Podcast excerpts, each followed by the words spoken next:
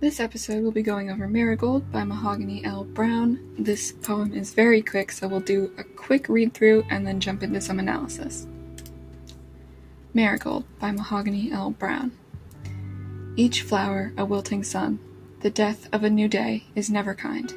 Grief ain't no song, no loss is this romantic. So, jump into some analysis here. So, obviously, when you start this poem, you have some implied loss.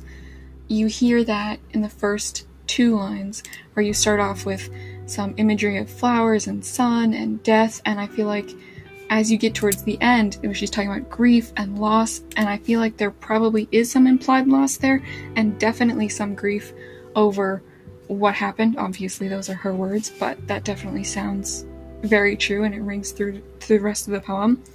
And then you come to the nature imagery, which I think is really strong here. It really sends you into some vision of what this would look like.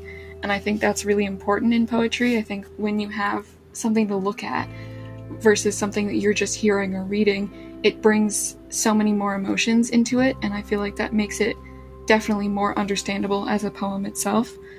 Um, when we get to the line about the death is never a new day, that kind of thing.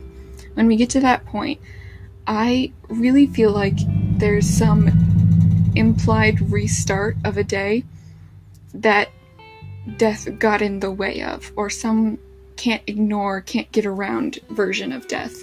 That obviously, I mean, you can't get around death anyways, but I feel like there's definitely some sense of something was supposed to start that was going to be really beautiful and then something got in the way and now we can't do that. It can't be fixed.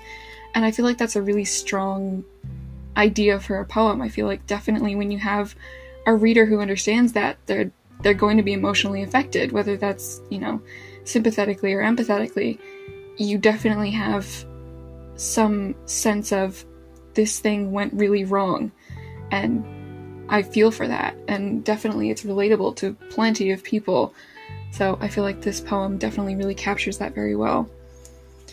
And then, I mean, on the grammar side of things, there isn't a whole lot to look at, but when she's talking about how grief isn't a song and no loss is this romantic, those are definitely words that bring forth some sort of vision in my head, and I feel like that was definitely intended, but I also feel like that will change for every person. And I think that's really strong about a poem when that can happen really well. And I think her writing definitely does that. So, that was this episode. Next episode will be A Kind of Meadow by Carl Phillips. And I will see you guys next time.